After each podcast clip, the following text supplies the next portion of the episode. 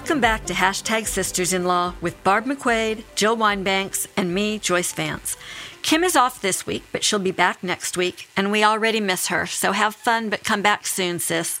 A lot of you have seen us in our amazing hashtag Sisters in Law merch, and you've been showing us pictures of yourselves wearing it on social media.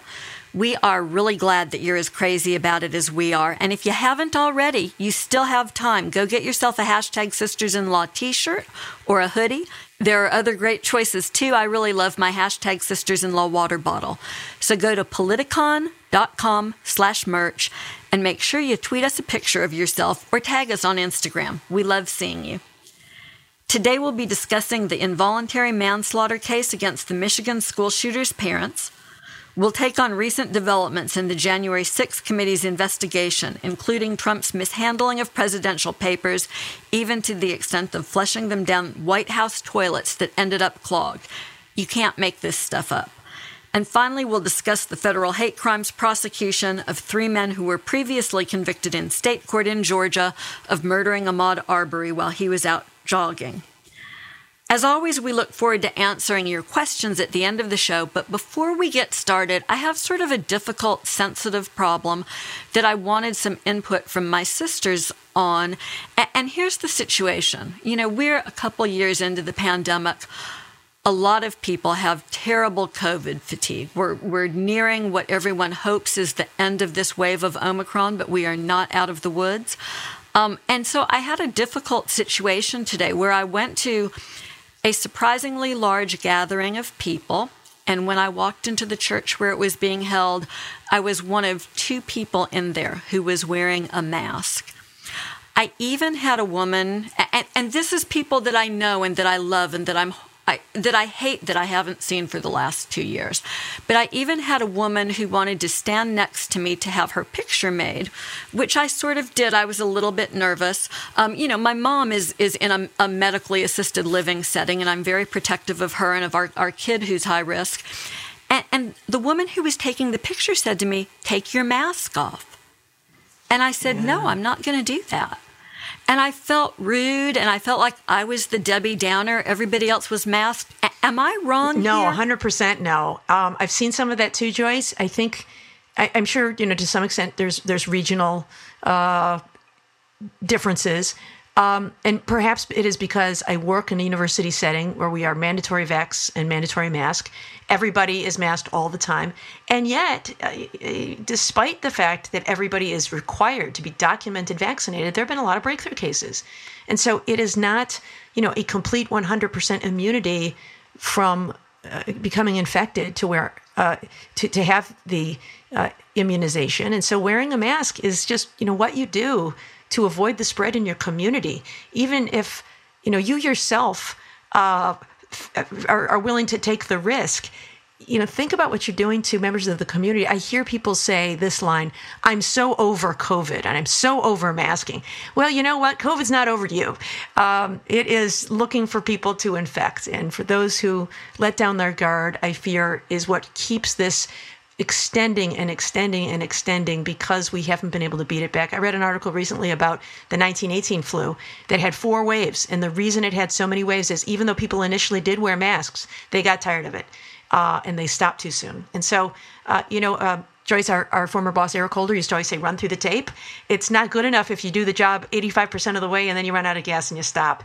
You got to run through the tape. And I think with COVID, um, you know, um, we should be modeling good behavior by wearing our masks and running through the tape until this virus is eradicated.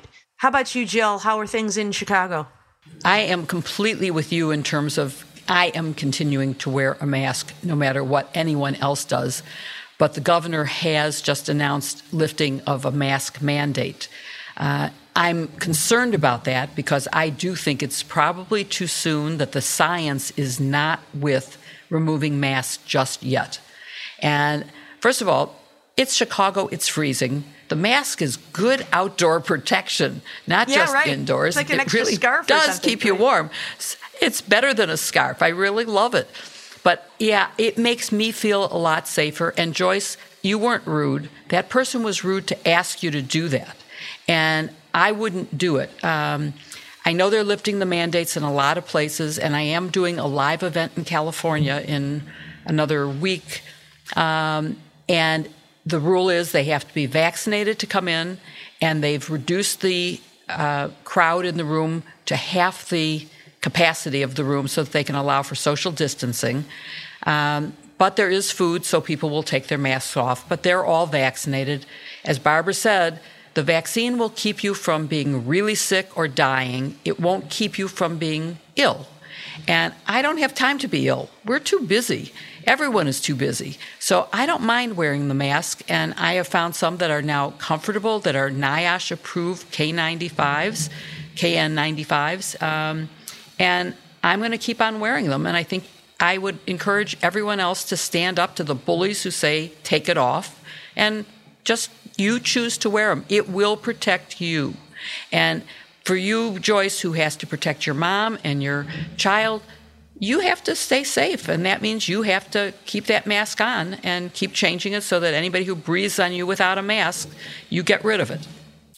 Well, I'm glad to hear y'all's views. I think that there's, you know, it's always good to do a little bit of a reality check because I do worry a little bit that I've become reclusive during COVID and, and maybe a little bit overly careful.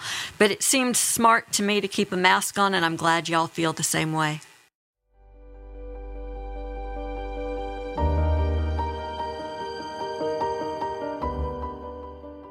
On November 30th last year, Ethan Crumbley a 15 year old shot and killed four at his high school in Oxford, Michigan, and he injured seven, including a teacher and six students. He used the gun his father bought for him just days earlier as an early Christmas present, and then his mother took him to a gun range to use that gun just after it was purchased. He has been charged as an adult despite his age with 24 counts of first degree murder, assault with intent to murder, and a unique terrorism law, which is because he intended to intimidate or coerce a civilian population. His parents have been charged with manslaughter, and this week there was a preliminary hearing to determine if there is enough evidence to hold them for trial on those charges. There was a day of dramatic testimony, and the hearing has now been continued until February 24th. So I think it's a good time to look at the case against the parents so far and whether this case could open an avenue to reducing school shootings where children kill children and teachers. Let me start with you, Barb, because you, of course, were the U.S. Attorney in the Eastern District of Michigan and, of course, teach uh, at the University Law School there. So you can tell us about what manslaughter under Michigan law is and also talk about what the facts that have been presented in this first day of the preliminary hearing to establish a basis for the charge against Ethan Crumbley's parents. Well, as you say, Jill, both parents have been charged with four counts of involuntary manslaughter. So one count for each of the four victims. And the penalty for involuntary manslaughter is up to 15 years in prison because there are four that could be stacked to 15 times four for 60 years. But, uh, you know, a judge would, would impose that only upon conviction and at this point, they're certainly presumed innocent. But involuntary manslaughter is causing a death without intent to kill. So it's an accidental or an unintentional killing. So maybe if you punch someone in a bar fight and accidentally kill them, or if you're driving recklessly and you kill someone, you might be charged with involuntary manslaughter. Um, but as we teach students in law school, all laws uh, that are crimes require both a mens rea, that's sort of the, the guilty mind, and an actus reus, which is the bad act. And you need both of those things to uh, have a, a, crime. And then in the case of any sort of homicide, you also need causation. Your act has to cause the death. So the tricky part for uh, manslaughter cases is mens rea. That's the intent. And in an involuntary manslaughter case, the intent that must be proved is recklessness. That is, being aware of a risk and then ignoring it.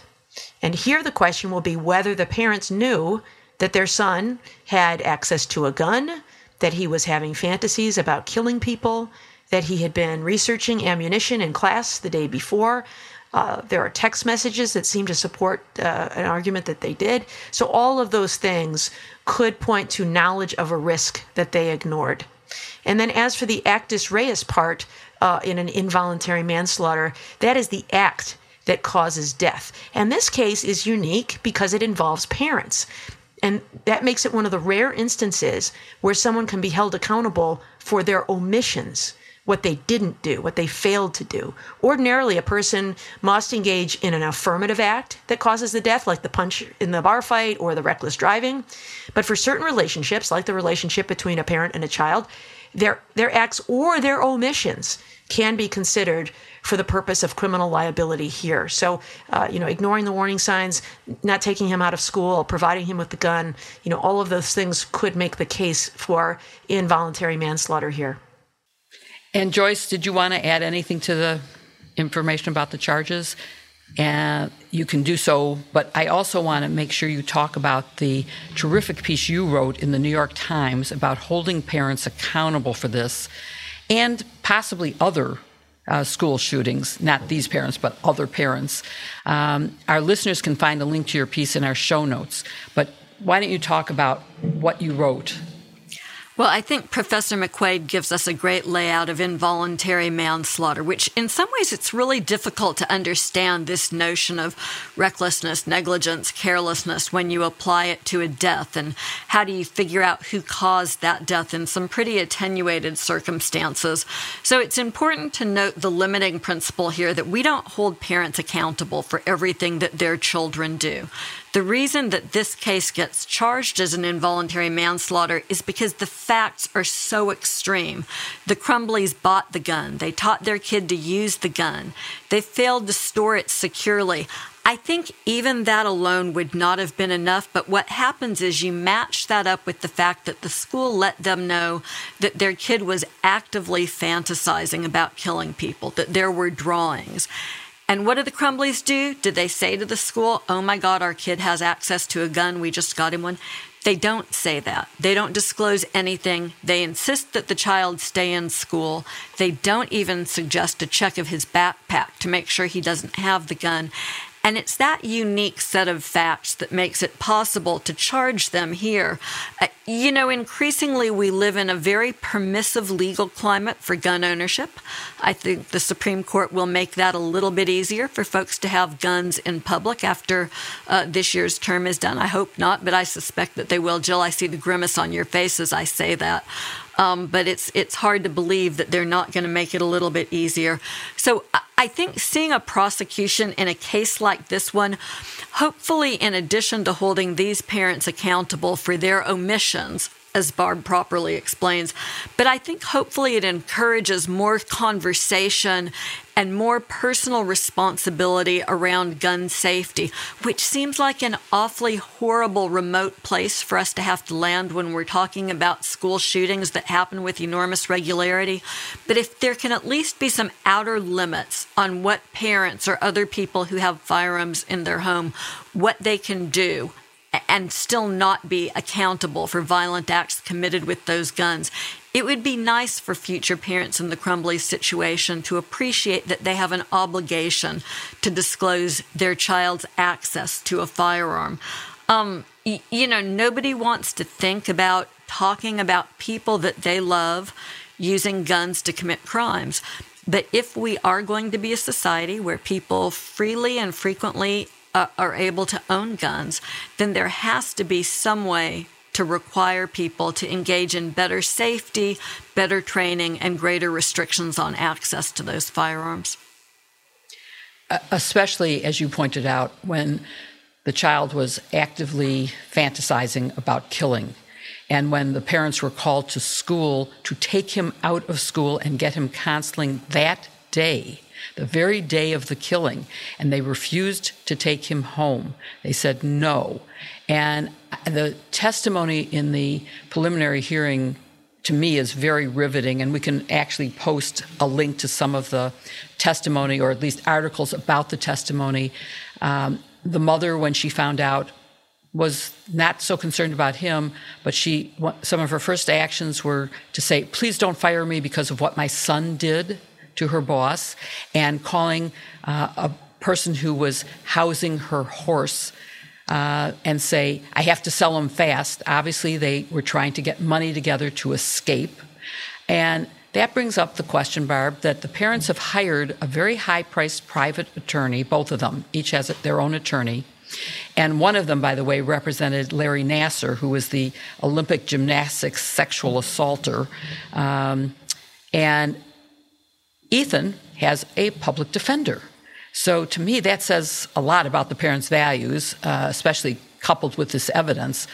But um, I, I, I, wonder what you think about you know that. Do you agree with me that it's really very um, damaging to the parents that they have done this and they're letting their son be represented by a public defender? Yeah, I, you know, I, I doubt this will come out at trial, so I don't think it'll be damaging to them in any sort of legal consequence.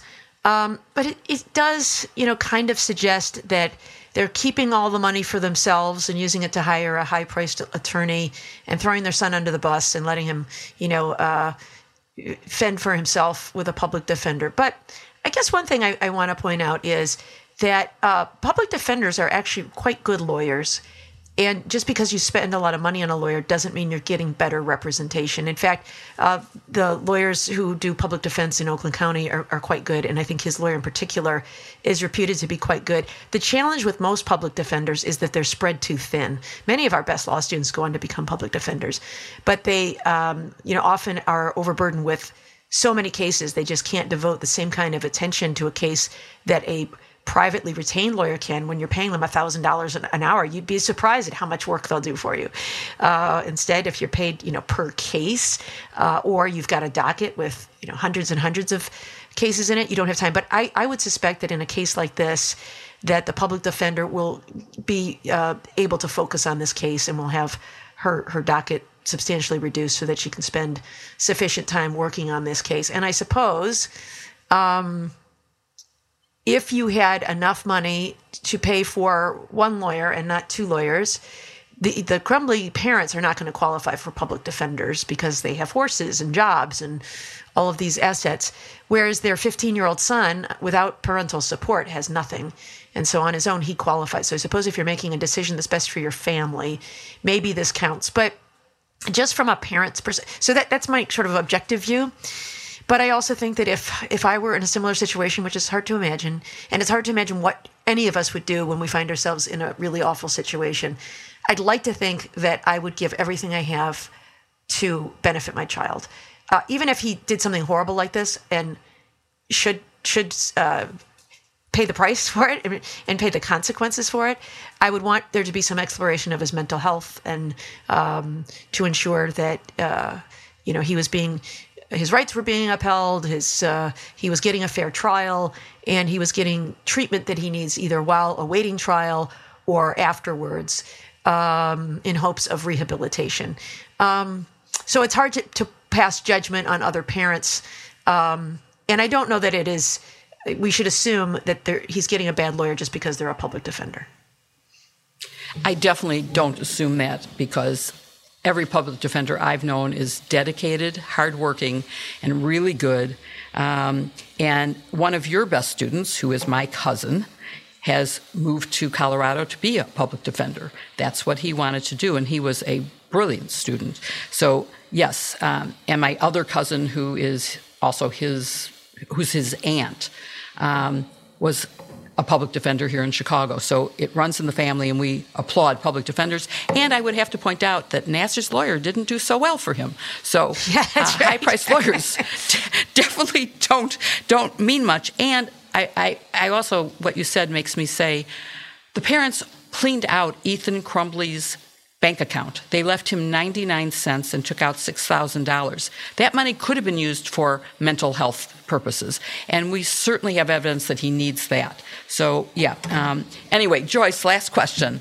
What's next for Ethan and his parents? Well, the parents will be back in court for a final ruling on whether the state has probable cause to proceed in the next few weeks. But I think it's pretty clear that the state does and that this case will move forward. So for Ethan and his parents, each of them individually, they'll have to make a decision about whether they want to try to enter into a plea agreement with the state or whether they want to proceed to trial. Um, different calculus for, for each of them.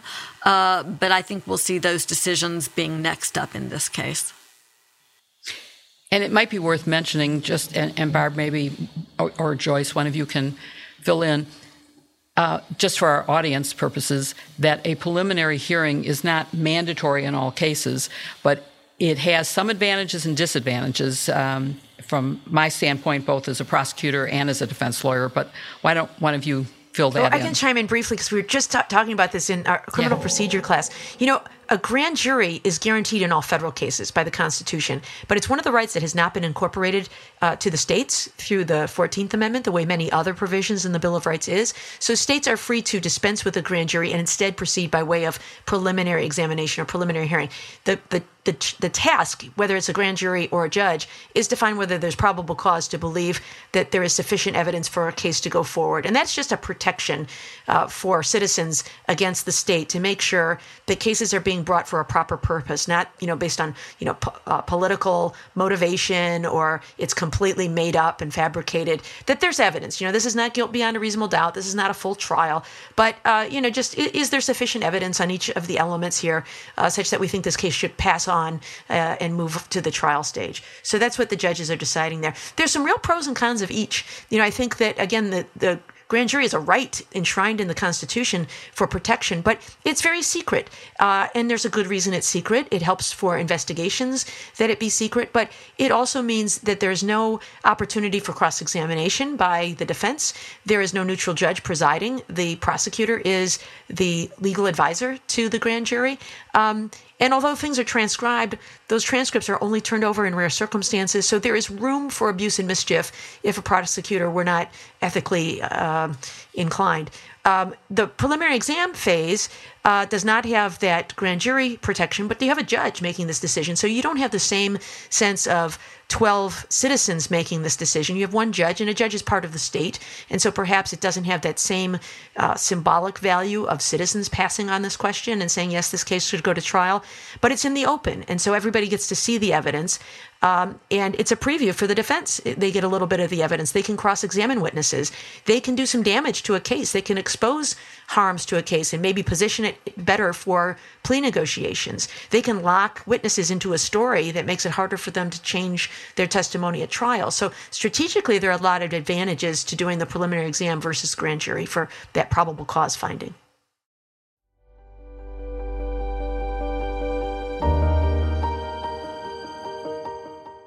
You know, Joyce, as I'm spending more time at home, I look around at my shabby furniture and I think how great it would be to redecorate in California chic.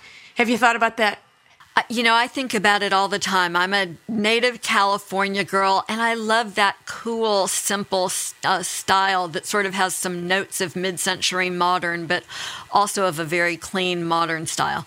And I'm in the middle of redoing a couple of bedrooms and a bathroom because, speaking of shabby, after two and a half years of pandemic with kids living and working from home and many dogs and cats and chickens, uh, our house is in need of a real redo. And so I have turned to Jenni Kayne, who advertises with our podcast for help and for inspiration. I'm absolutely in love with everything in their catalog. It's easy, it's stylish, it's essentials in California style, and I just love everything about it. What about you, Jill? I agree. I, it's a fun website to look at. I haven't seen a catalog. You I haven't been flipping through your. J. Crew catalog, everything. Jill? No, I've been I get the law books. catalogs. Does that mean I've been buying a lot from them? Because they mail me catalogs. Yeah, it must mean that, but it makes great gifts in addition to spiffing up your own house. They are wonderful gifts. They have wonderful blankets and pillows in addition to gorgeous furniture. So it's really been a pleasure to look at it and to have some of it at home. Plus, their clothes are pretty terrific too. Yeah, everything about this brand is great. I'm in love with the Harbor sofa and it's sectional in ivory linen. You know, for me, when I'm decorating, the sofa is one of the most important pieces in a space. And the Harbor sofa and sectional just sort of scream, hey, you're at home, come and relax. Um, the pieces in the collection, they're comfortable, they're inviting, they're minimalist, and the palette is just perfect. The pieces come in natural linen, an ivory linen, and also in a really beautiful charcoal linen. So, three perfect neutrals. And they also come, these sofas and sectionals, in different sizes. So, no matter how big the space that you're designing is, you can find just the size that will fit. Jenni Kayne Homes California inspired classics are perfect for any room or mood. And if you can't get enough of Jenni Kayne, now you can join Jenni Kayne Rewards. Enjoy exclusive perks and benefits like birthday surprises and early access to new launches. Plus, you can earn up to 10% back on all purchases. Join today and you'll get 100 points. You can create the space you'll never want to leave at jennikayne.com and get 15% off your first order when you use code SISTERS at checkout. That's 15% off your first order at Jenni Kayne, J E N N I K A Y N E dot com when you use the promo code SISTERS. And you can look for the link in our show notes. And if you use that code, it helps us out. So please do so.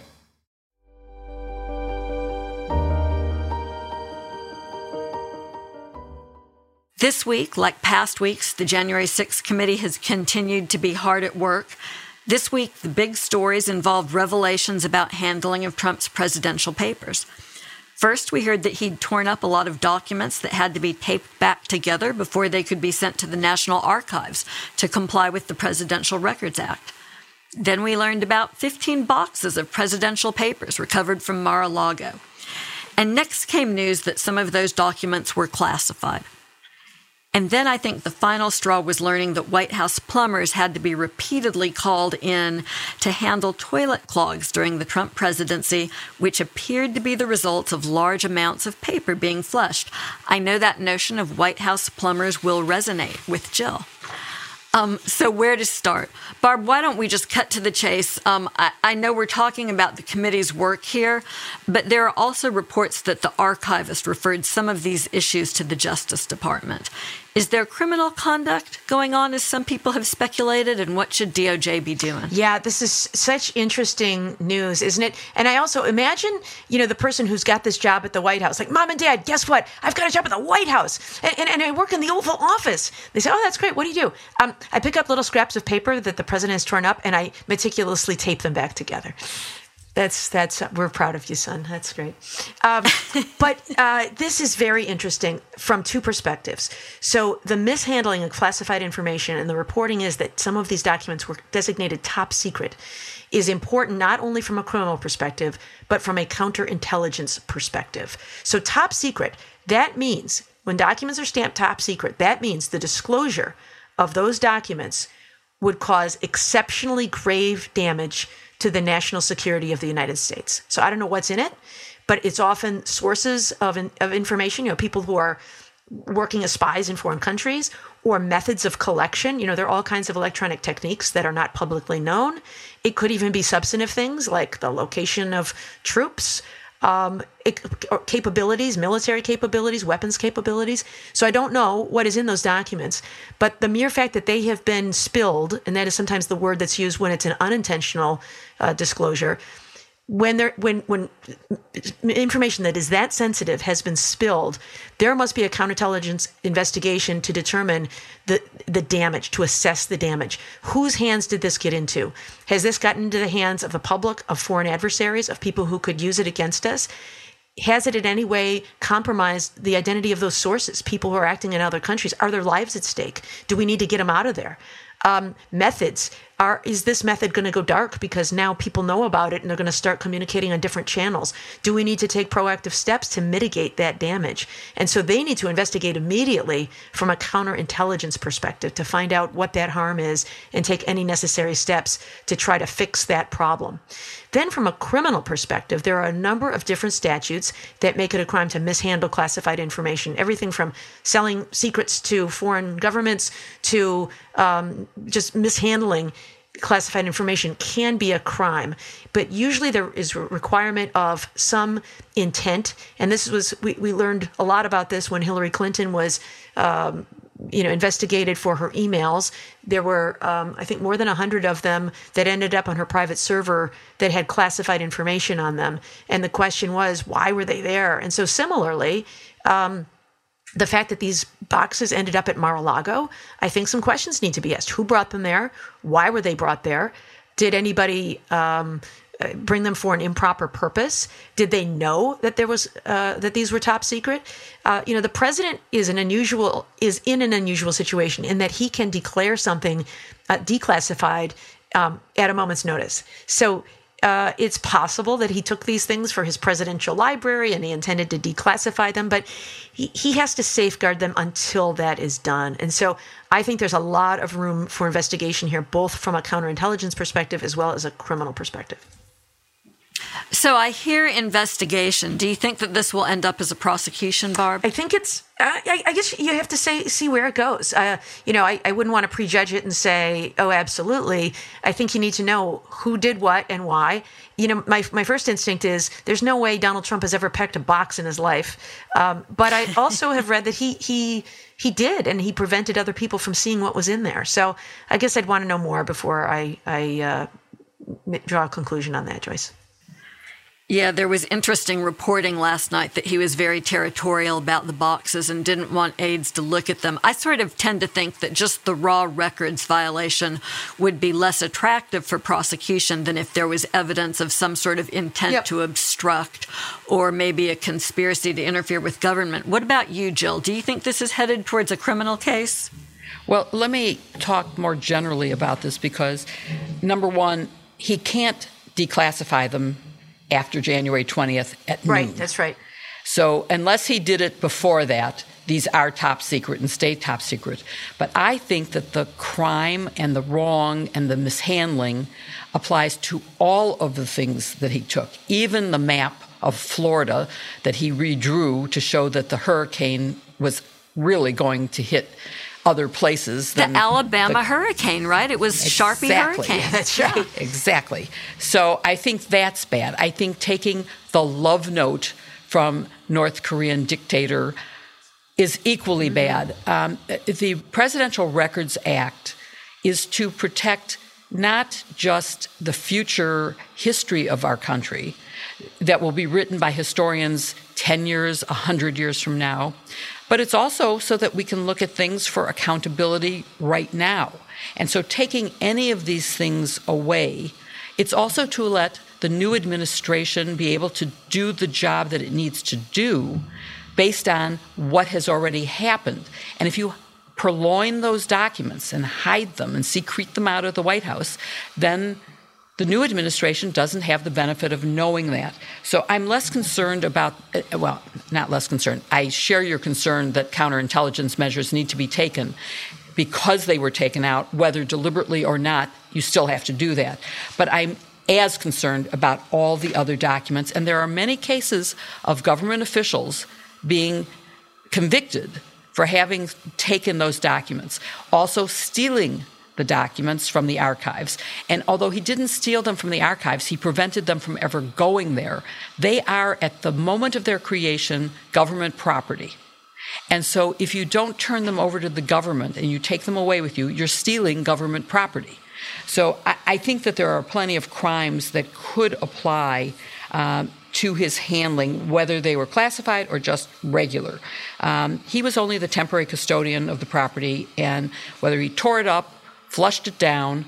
And of course, I am completely in love with the idea that we had the plumbers who were trying to plug leaks, and now we need plumber, plumbers to unclog the toilets is quite hysterical. And I also love that there's a gap because, of course, Watergate yeah, had the his, 18 and a half minute history gap. doesn't repeat, yeah. but it rhymes. well, this time it's kind of repeating, I think. So, um, well, you know, I think we yeah, go ahead. Yeah, I mean, I was going to say that's exactly where I was going to head next this notion of, of gaps in history rhyming. Barb, there's been reporting that the White House call logs for January 6 are incomplete. Um, is this as devious and as, as uh, potent of a gap as Richard Nixon's? Um, should What should we be reading? Yeah, I can't wait reporting? to hear Jill's thoughts on this, you know, because she, she prosecuted or questioned um, Rosemary Woods, right? The, the famous uh, missing minutes of the tape. Was it 18 minutes, Jill? Missing 18, 18 and, a half. and a half minutes from, from the tape. But um, I do think it's concerning. There are calls that we know about that are not recorded in the logs for January 6th. Uh, the fact that we know about some makes you wonder are there others that we don't know about? And I think questions need to be asked about why not. You know, I suppose any system of records from time to time has an omission that may be unintentional, but you know, in light of all that was going on on January 6th, w- w- there's a, a, strong interest in finding out President Trump's involvement. Was he asked to uh, call up the National Guard to stop what was happening? You know, I mean, deaths were occurring there. Mike Pence's life was in danger, and so were that of a lot of Trump supporters who were there that day. Uh, you know, what was going on in the in the flow of all those calls? Really important factual documentation. And if someone did either fail to write them down as they were required to do, or uh, remove them uh, from the log, uh, you know, it is something that we often refer to as consciousness of guilt. The act alone may be a crime to delete uh, records as obstruction of justice if there's an investigation, but it also can tend to show that you know that this is this is going to look really bad if anybody sees this later, or it might cause people to ask questions about who did you talk to. I'm going to go ask them what you said, um, and so anytime someone removes evidence uh, it is also, I think, some indication of guilt, or it can be considered in that light. Um, and so, for that reason, I, I, think it's it's all the more interesting to know whether and why someone removed these these these records than if they had simply been there. Um, you know, the cover up is always worse than the crime. I was always grateful to defendants who would destroy evidence or lie because now they just made the case easy. It might have been hard for me to put together this whole huge conspiracy, but now I can prove you in a lie. Pfft, piece of cake. You know, and this pops something else into focus, right? This notion that Trump used his personal cell phone to make calls, which I guess could possibly be how these calls were made. Barb, I know you and I did the same thing when we were U.S. attorneys because we were out at dinner one night and I remember laughing because we had four cell phones between the two of us, right? You carried your personal yep. phone and your government yep. phone because your government calls had to make um, the records list. And this also really brings into focus for me something that I thought was odd at the time when the January 6th committee started subpoenaing phone records for Trump children and people around him. And I thought, well, why would they object to that? The committee is so obviously entitled to those records. Well, now we know, right? There's there's certainly some sensitivity around um, calls that were made to or from these phones. But Jill, you pointed out that this gap compares to the gap in Watergate. What are your thoughts on this? Well, well, first of all, let me point out why it's important. These call logs that are missing are important for a couple of reasons. One is they can lead to evidence. They can show what was happening in real time in a way that nothing else can. The White House records were very important in discovering witnesses that we needed to interview during Watergate. So I want people to understand that they're really important. Um, and I will also point out that the gap changed public perception of Nixon and the crimes. It was a real fast turnaround when they heard about the 18 minute gap. All of a sudden, they saw the president differently and they saw him as corrupt and as uh, obstructing justice. So that's important. But also the hypocrisy of this. I mean, we've mentioned Hillary today already, but the lock her up and the get her 300,000 emails and what about and what about. Well, the hypocrisy of Donald Trump, who we now know used a personal cell phone and oftentimes to even make it harder to track him would ask someone standing in the room give me your phone i want to use it to make a call. So we can't say that there's actually a gap in this log. There may not be a gap there's no coverage because he didn't use the appropriate phone. The way the two of you carried your government phone at all times to take your government calls, he evaded record keeping by using personal phones of himself and other people. So the hypocrisy bothers me a lot. And, you know, when they were yelling, lock him up, lock her up, I think it's time to be yelling, lock him up. Well, one last twist and turn for the committee this week. They've issued another subpoena. This time, Jill, it's gone to former Trump trade representative, COVID misinformation peddler, and the Green Bay sweep proponent, Peter Navarro. Uh, what does the committee want out of Navarro, and why is it important? Well, first of all, it's all part of the overarching conspiracy to overturn the election, to create a coup. And that's what it shows. And he, um, Navarro is not acting alone. I mean, you can link him to Eastman and Clark and Waldron and Jenna Ellis and Rudy Giuliani. Green Bay sweep was part of an effort to overturn the election, and it includes the January 6th, but so, so much more. And what they want from him is the evidence of the conspiracy to overturn our election, the conspiracy to create a coup, and it was all part of this plan to get it to be uh, heard by state legislatures, to create chaos, to give them time, but all of it is part of one thing, and that is taking your vote away from you, not letting the votes be counted that were cast. There's no fraud. It's all part of this big lie about fraud. And he's not going to get away with it. I think that he, um, along with everybody else who's been subpoenaed, is going to have to face the consequences. Well, let's talk about consequences. I mean, Barb, what happens if Navarro just ignores the subpoena? Others have done that and uh, been subjected to prosecution, but we've got this uh, referral for Mark Meadows that the committee has made over to DOJ. It's been sitting there for uh, almost a couple of months now without doing anything. Does Navarro just think he gets a free pass? This is becoming far more complicated. So, Mark Meadows, at the time he refused to testify, was asserting executive privilege, saying, you know, this is the president's privilege to waive, not mine. And until he does, I, I won't. And now the Supreme Court has held in the National Archives case that the privilege must yield in a case of this significance. And so I think that really eliminates uh, any basis to use executive privilege to refuse to testify here. But I think it's going to be a, a, a challenging problem because you know Steve Bannon was an easy call. the The government charged him with um, contempt, and they'll deal with him with contempt in an effort, I think, to probably deter other people from uh, thumbing their nose at these subpoenas. But for some of these other people, like Meadows and and and now Navarro, I think there's a really good chance they could be under investigation themselves for substantive crimes like conspiracy to defraud the United States. I mean, Navarro, all those things that Jill just said, that plot is really starting to come into focus now about what the plot was. Uh, and Navarro says they had 100 congressmen on board. You know, what they were going to do is from the six swing states, they were going to say, well, we have competing electors, we have fraud in those states, we have a lot. They were going to stage hours of debate on each of those. There's so much chaos, we're just going to throw it to the House to let them decide. And the House had Republican majority, uh, which would have uh, voted for, for Donald Trump to be the president. Or if they got too much pushback there, the alternative plan was to then say, well, let's send it back to those states and their legislatures can decide, knowing full well that those legislatures are Republican controlled as well. And so this was a real plot. And I think.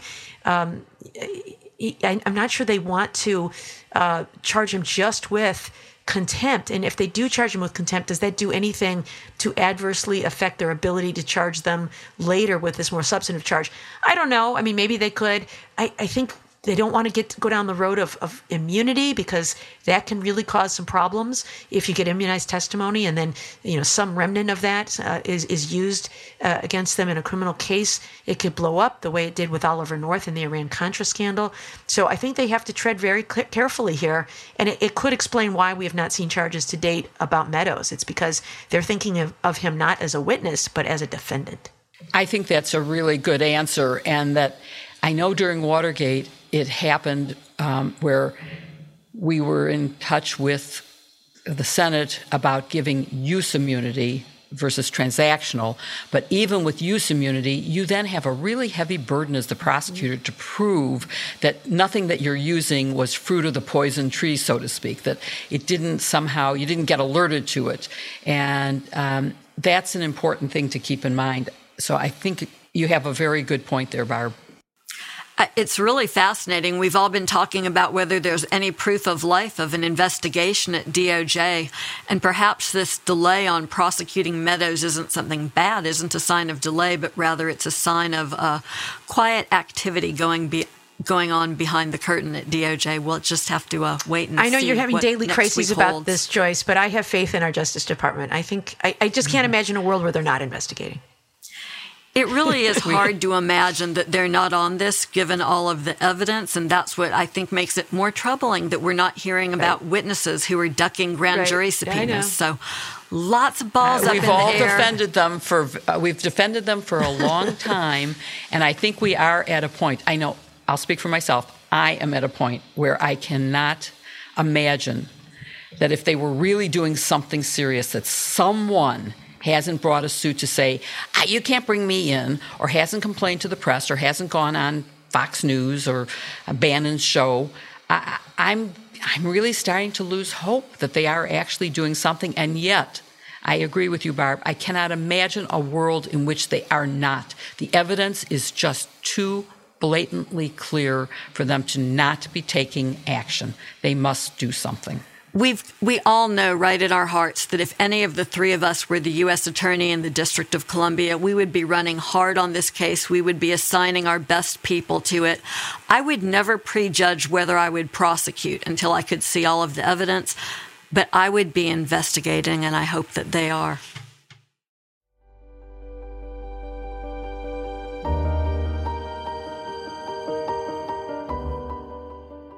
I am totally in love with HelloFresh.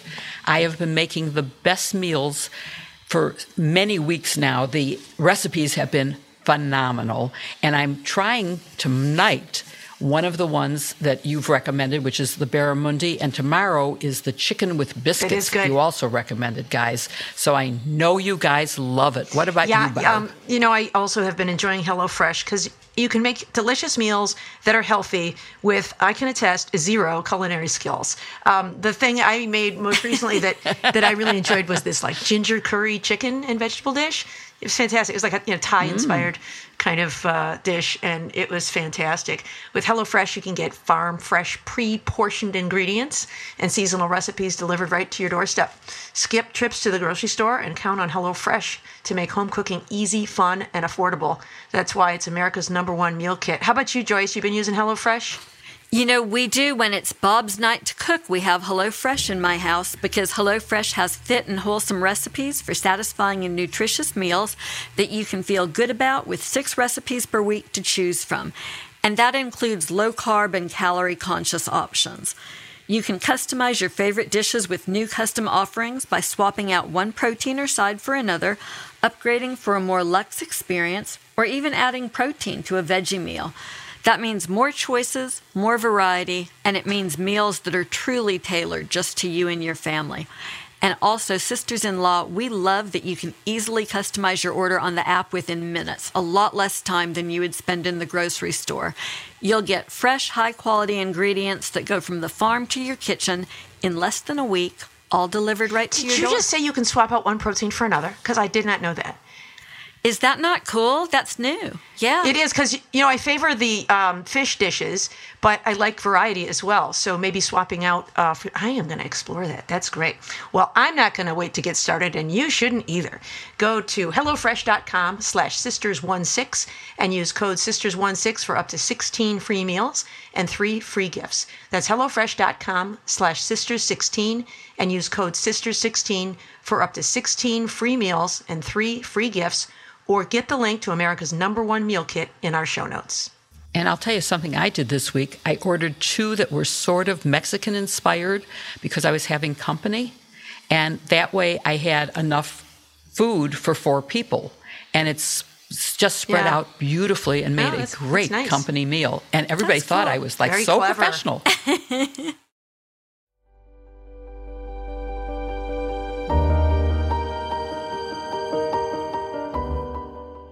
The federal civil rights trial against the killers of Ahmaud Arbery began this week with jury selection. The jury selection will continue into next week. And yes, I can say killers, even though they are presumed innocent in their federal case, because these are the same defendants who were already convicted of murder in state court Travis and Gregory McMichael and Roddie Bryan. They were sentenced to life in prison in the state. And so looking at their federal trial that you know is now beginning, let me start with you, Joyce, and ask why would the Department of Justice persist with federal charges after these very same defendants have already been convicted by the state for the same conduct and have been sentenced to life. Is this a violation? I, I, I sometimes hear this question of double jeopardy. You know, how does that work? Uh, how is it that, that they can charge them with this crime after they've already been convicted? Well, let's start with double jeopardy. I, I hear that same question a lot too. And there's not a double jeopardy problem here, but let me give a quick explainer.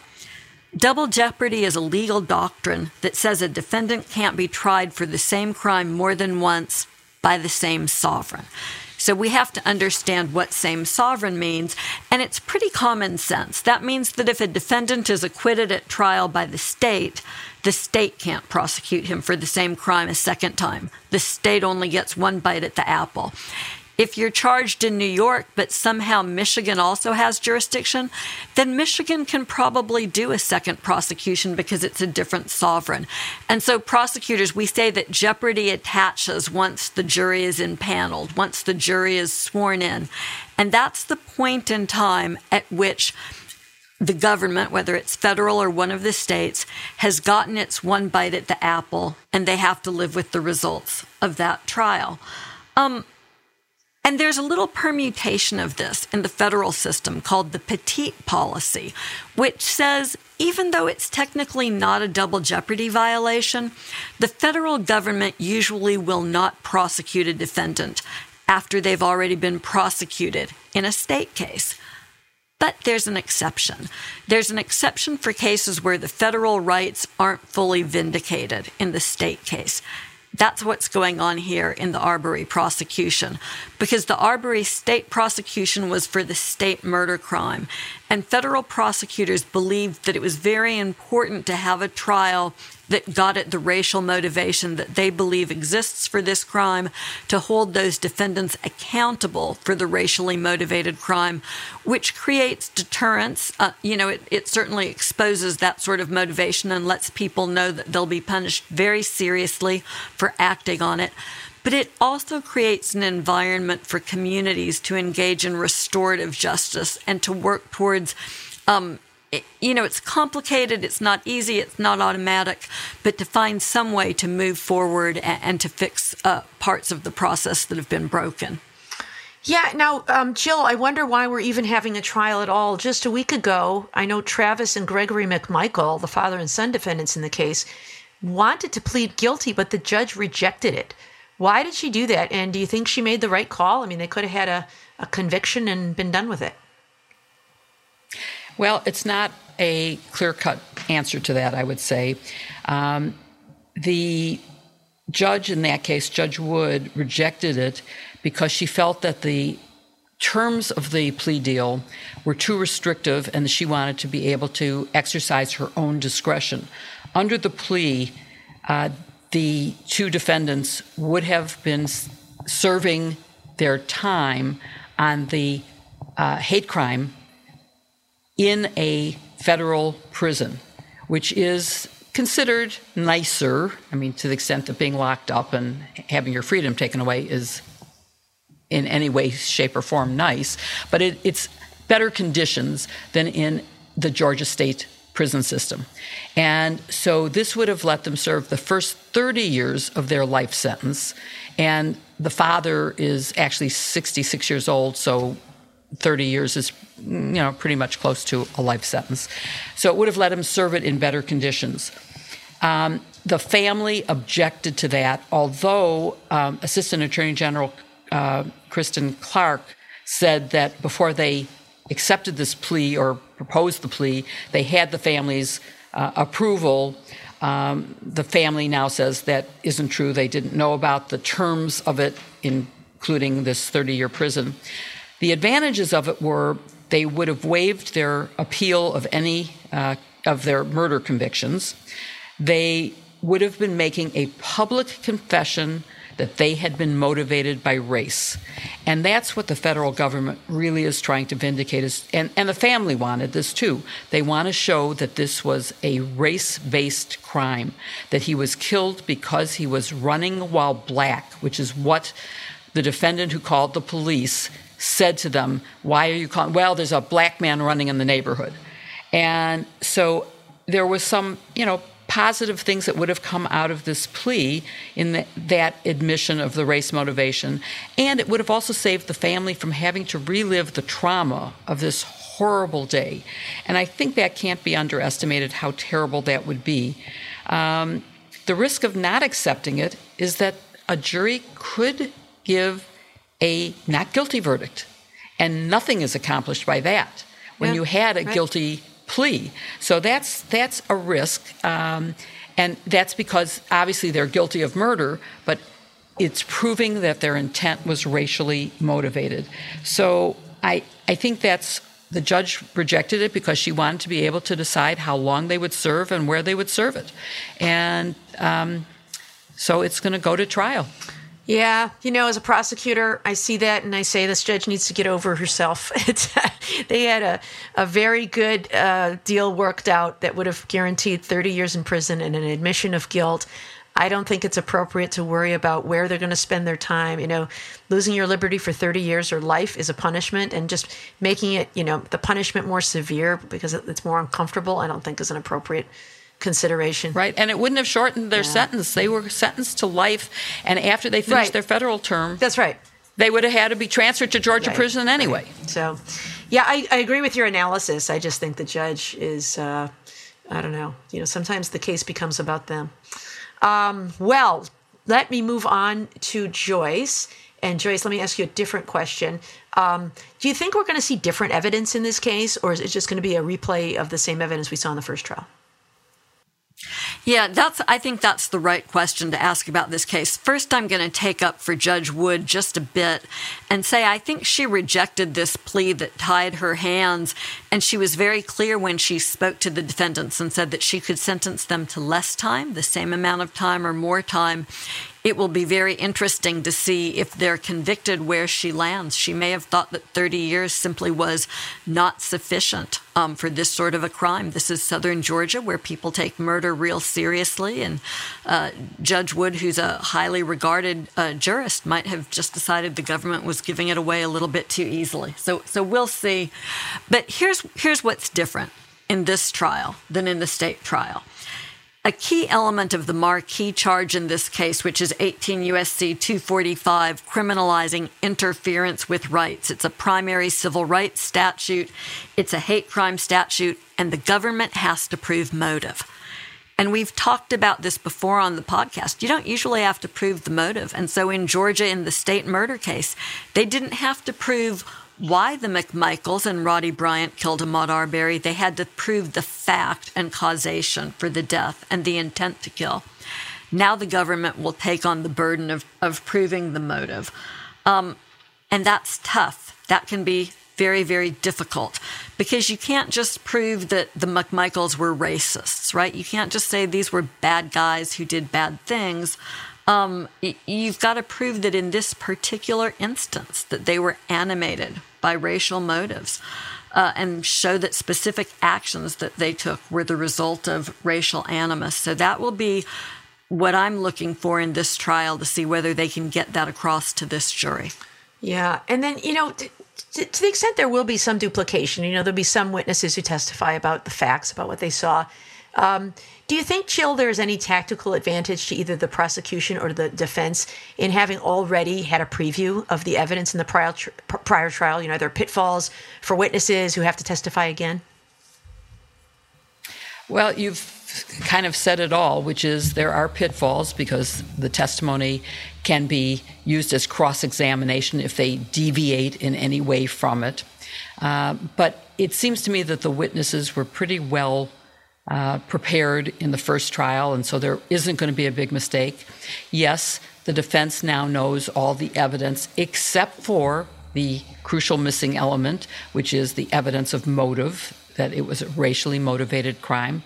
And so they don't know exactly what's going to be coming. But with, you know, in federal, with the discovery rules, they know and they've they've got anything that is exculpatory because that's required under federal rules. And so I, I don't think it's going to make a big difference either advantage or disadvantage to either side that they know it. I just think it is going to be uh, some of the same evidence and it's going to be painful for the family to watch it again. All right, well, we'll leave it there and we'll watch the trial play out.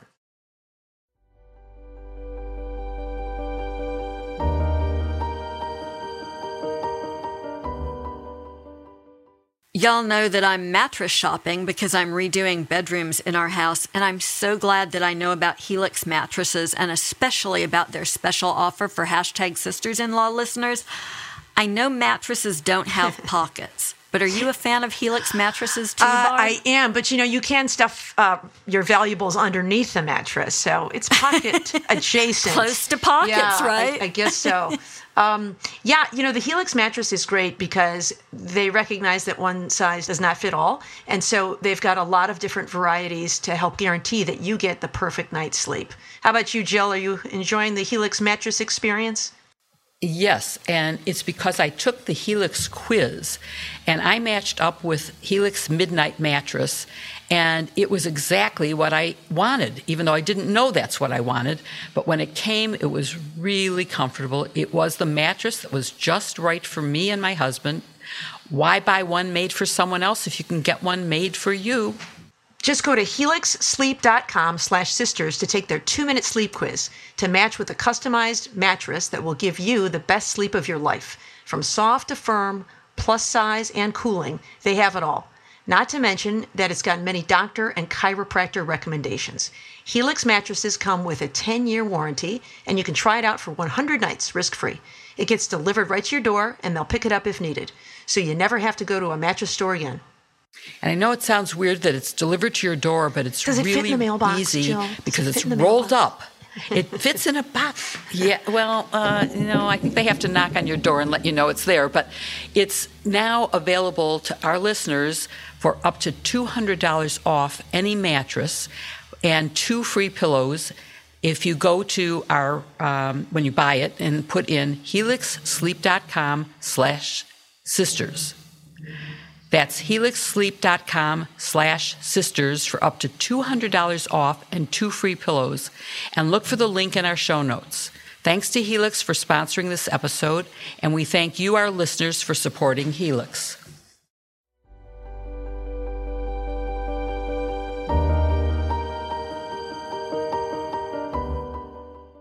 Every week, we get to the part of the show where we get to answer your questions, and I'm taken with how hard y'all make us think. You know, your questions are thoughtful, they often go straight to the heart of matters, and we're very grateful to have listeners who keep us on our toes and make all of us smarter. If you've got a question you'd like to have us answer, please email us at sistersinlaw at politicon.com or tweet using the hashtag sistersinlaw.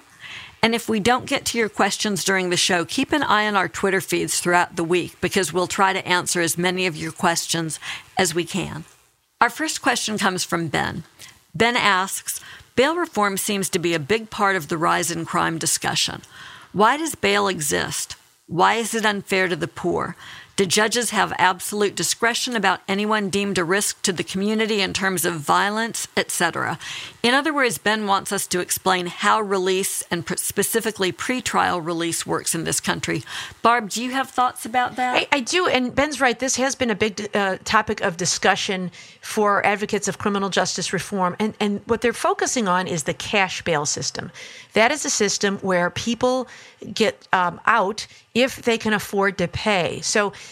in some jurisdictions, for example, there's just a, pa- a bail schedule, and bail is set depending on the crime you're charged with. Okay, you're charged with armed robbery, uh, bail. I look at my little chart here. It says it's fifty thousand dollars, and you got to pay ten percent up front.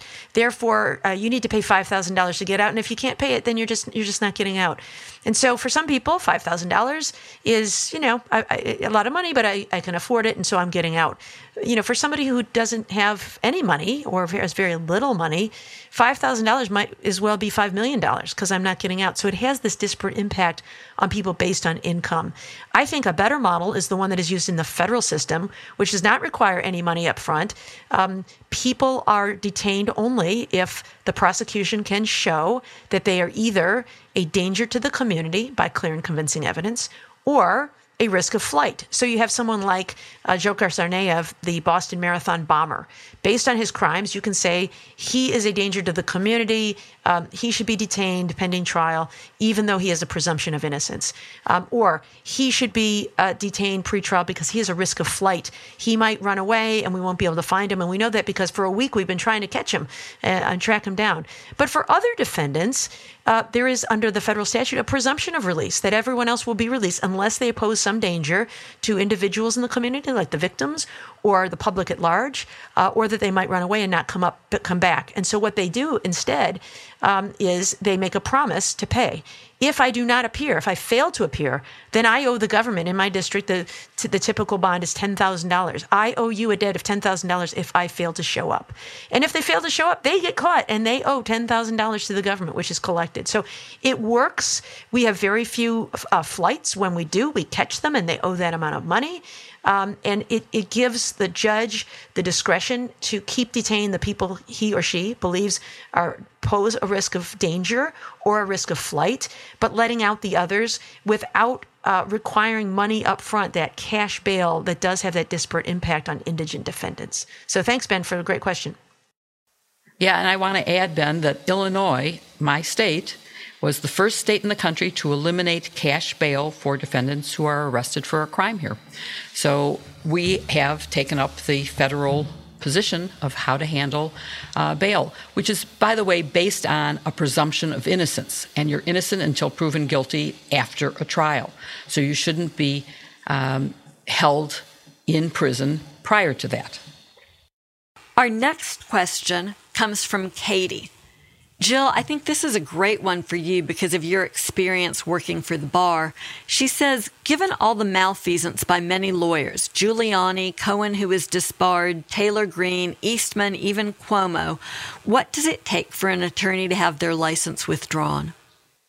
So, first of all, let me say the bar you mean the American Bar Association. I never worked in a bar, but. Um, and here, everybody had this vision of you serving beer. Come on. Spe- no wine. I would have served wine, right?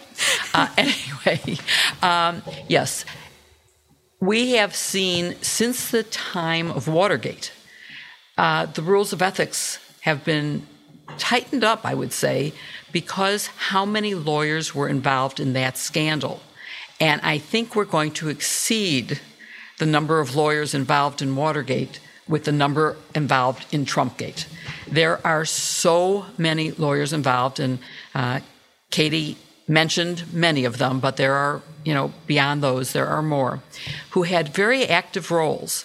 And we already have um, cases that have been brought against Giuliani. I mean, he's close to being permanently disbarred in New York. Uh, Cohen has been disbarred. Um, I would say Sidney Powell, who wasn't on that list, will be disbarred because they have used their powers as attorneys for the harm of society and to lie to courts, for example. Those are things that they cannot do. So, what does it take? It takes a complaint and it takes evidence, just like any other case. And um, the evidence against Giuliani right now is pretty clear in terms of what he said in filing lawsuits and attaching fraudulent affidavits to suggest that there was any uh, fraud in the election when there was none.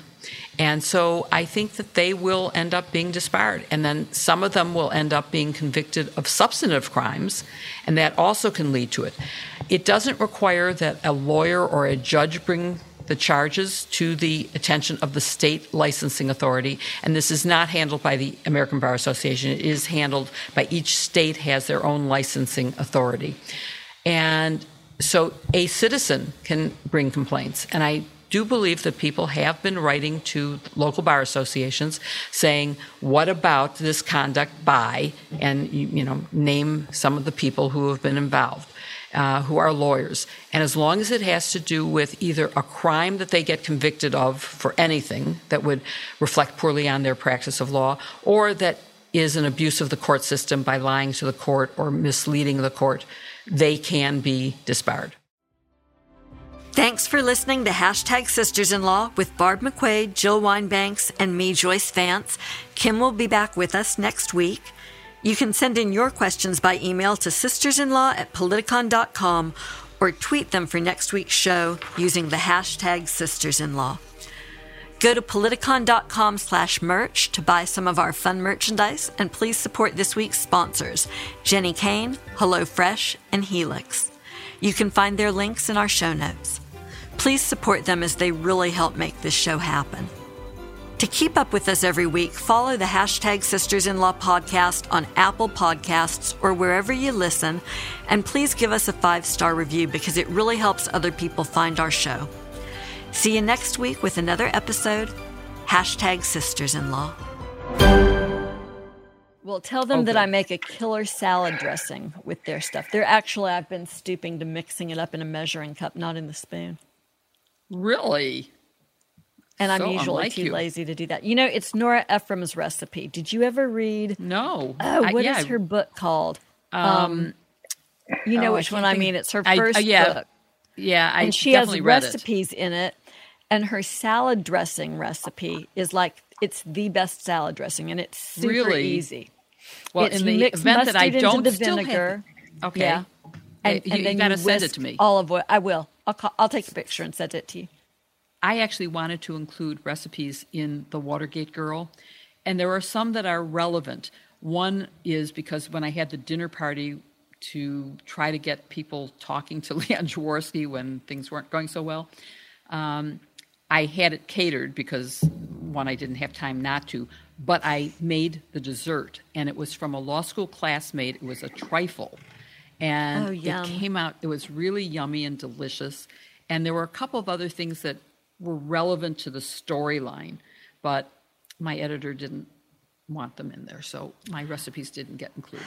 I thought it made Nora's book unbelievably charming, and I literally make her recipes. You should have done Well, it. Next book. Next book, I will maybe with my pin book, I will include recipes, pins and think you recipes. should do that. All right. Yeah. See y'all next week.